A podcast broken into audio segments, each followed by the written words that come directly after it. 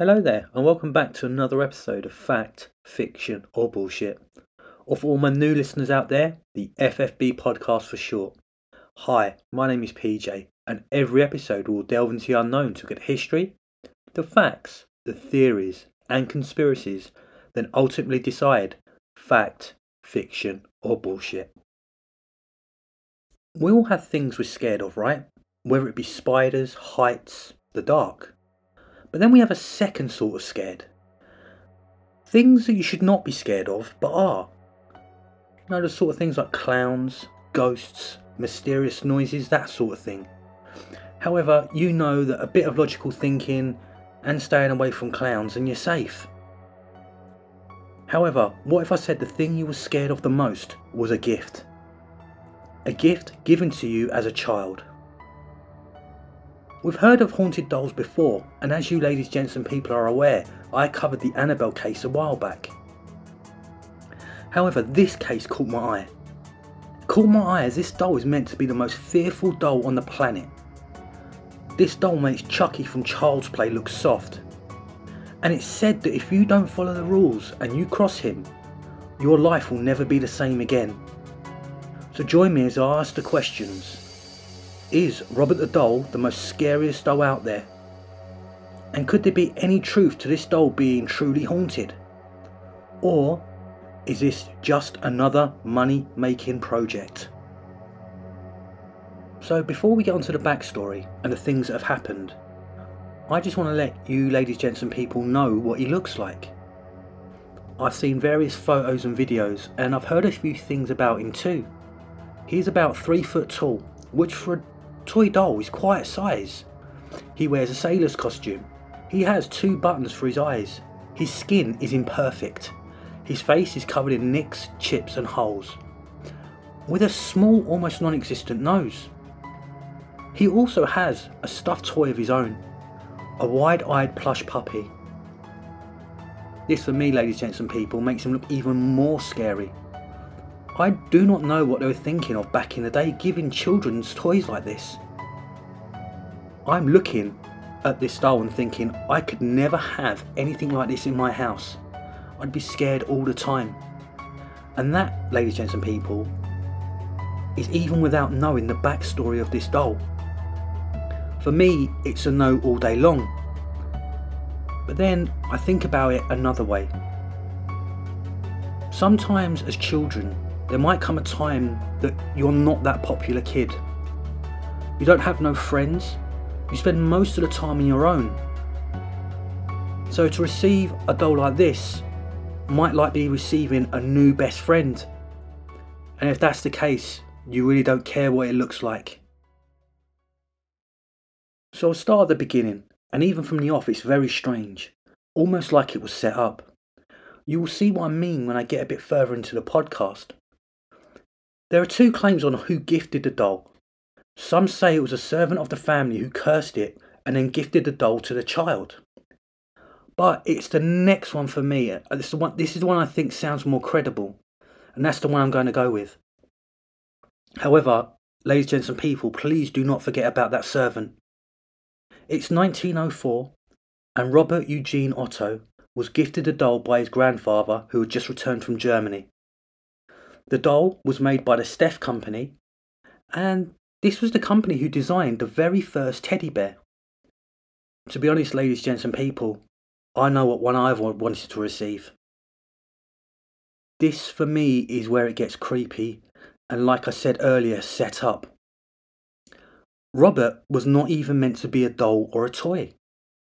He was designed as a clown in a window display with others. It's that clown word again.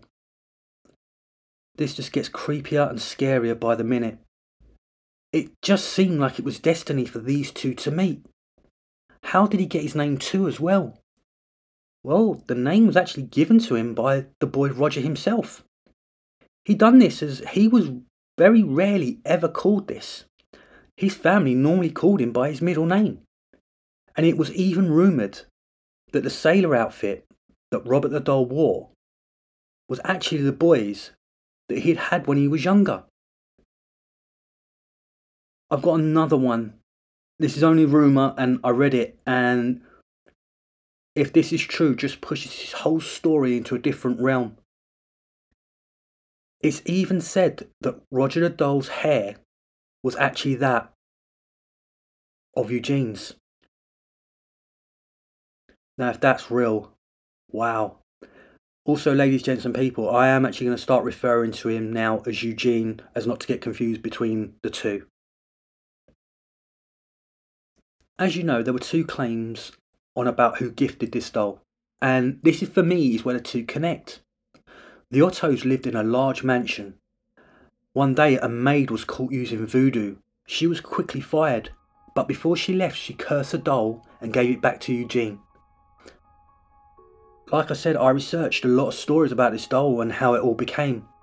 I don't know which one is true, but for me, that doesn't matter because what he became was more petrifying than anyone could ever have imagined. Eugene was given the doll at aged 8 and in the beginning, it all looked so innocent, like any other childhood friendship between a boy and his toy. I mean, he took this doll everywhere. Ladies, gents, and people, we've all had toys like that in our lives. The one toy you can just not bear to be without. Eugene was often seen whispering to Robert, which is not unusual. I'd done the same thing when I was younger with my Bingo the Bear teddy. However, this was not Bingo the Bear. It started to get strange when the parents heard the doll answer, answer back to Eugene. But not in a child's voice, but in a deep, manly voice. As Eugene got older, the doll seemed to gain more of a hold over him. On an almost nightly basis, noises could be heard coming from the child's bedroom. Upon investigation by the parents, they found that furniture had been overturned, his toys ripped to pieces, and young Eugene huddled on his bed petrified. When asked what happened, he only ever had one response Robert did it.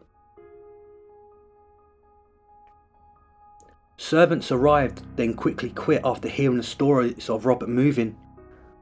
And this is when the aunt had had enough. She banished Roger to the attic, and on the same day she died. Coincidence or not, I don't know. Even though now in the attic, the family could hear footsteps throughout the house. They can hear, even hear him giggle throughout the night. If that's not enough to scare you, I don't know what is. As with many things paranormal, normally this sort of thing only happens when you're a child and once you become an adult it just tends to stop. I mean just look at instances of various poltergeists. They only go after the young and as soon as the young get a little bit older it just tends to stop but for eugene it did not it stuck with him throughout his adult life despite his obvious fear of the doll eugene kept him and propped him up against a window in his house. School children and almost anyone else walking past the property would say they often saw the doll disappear from sight and then reappear right in front of their eyes. It was said that people who lived in the town actively avoided the house as so not to see Roger. But there was another person who hated this doll more, and that was Roger's now wife and she had done what the aunt had done back in the day and banished him to the attic. Luckily for her, she did not suffer the same fate. But Roger placed his demands on Eugene yet again. He requested the turret room of the house because he wanted a room with a view of the street. Eugene then spent all of his time in the turret room with Robert, painting and talking to his friend until his death in 1974. But don't think that this is the end though, because it's truly not. After his death, the house was bought by Myrtle Reuter. And I don't know whether she found the doll there accidentally because Eugene's wife just left it. If that was the case, you couldn't blame her. I did hear a, a, a, another story that the doll was left in the attic deliberately. Some people say she didn't mean to leave it there. But whatever happened, this doll was still in the house. Here's where it gets creepy. Myrtle Reuter actually liked the doll and she kept it. And she actually confirms many of Eugene's stories. She said that he would often disappear and reappear at will. He would move places. When visitors come over to her house and discuss Eugene, you could see the doll's face change expression. I mean, this doll was still creeping people out nearly 70 years later.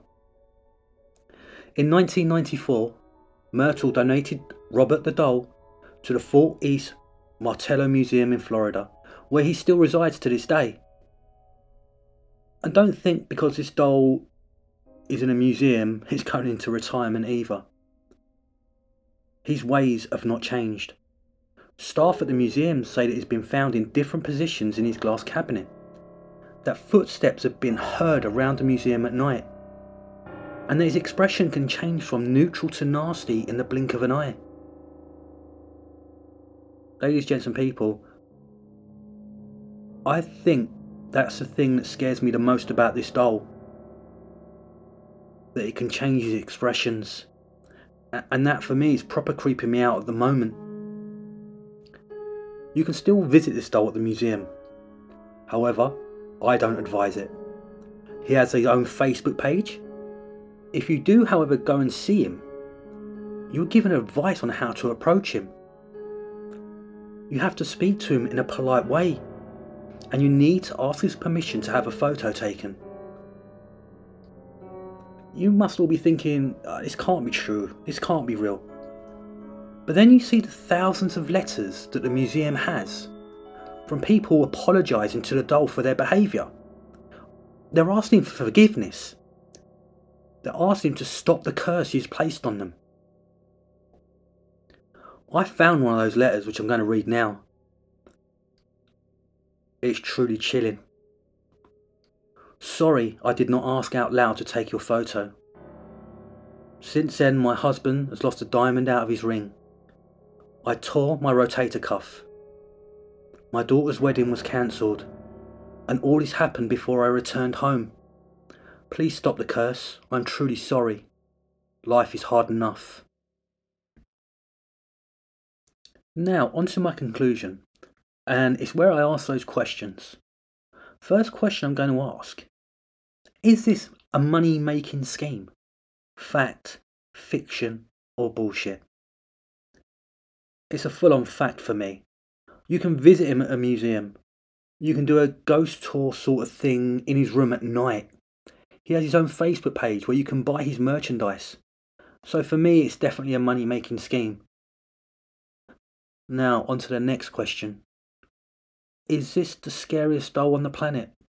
Fact, fiction, or bullshit? That for me, ladies, gents, and people, is a fact all day long. And then, is this doll really haunted? Fact, fiction, or bullshit? I'm going to surprise you all here. Normally, I would call this bullshit all day long, but for me, this is different. For me, this is haunting at its worst. This episode scared the living hell out of me. I'm going to have to call this fact. The simple fact that so many people have experienced his wrath. And because so many people have experienced it, it's very worrying if you ask me. Just got to look at all the apology, apology letters he's received. Like I said earlier, I'm talking thousands here. And these from all the people that have visited him and have disrespected him. And these letters are all begging for forgiveness. That really does scare the crap out of me. If it was only a handful of letters, I would call coincidence and call it bullshit. But there's just been too many witnesses who have seen what this, goal, this doll can do. Do you know what I mean? I watched a, a, a documentary about this as well I forget who it was, but they actually interviewed the curator of the museum. He said that the primary spirit within the doll is that of a child. However, this is also a portal into another realm. Another realm where various other demons and entities are there, if you know what I mean. Then, when the child gets upset, this is when they come through. How true that is, I don't know. Would I want to stay in that in, in that museum at night time with just me and that doll? No. Would I advise anybody else to do it? No. Is this the most scariest doll that I've ever seen in my entire life? Yes. Wow. What an episode. I don't think I'm going to be sleeping for the next few nights. That was some really, truly, and utterly terrifying stuff. Something different, yet again, ladies, gents, and people. I keep saying this every week. The love I'm getting is amazing. Thank you so much. If you could follow the, the Spotify channel, that'd be amazing in itself. If you like the podcast, share the podcast. There's someone out there that hasn't listened to this and they they might only like UFOs. I've got plenty of that. They might like poltergeists and ghosts. I've got plenty of that. They might like cryptids. I've got plenty of that. They might they might like true crime. I've got a few bits like that, but there is more to come. Like I said, if you like the podcast, share the podcast. Ladies, gents, and people, it has been an absolute pleasure again. Until next time, take care of yourselves and each other.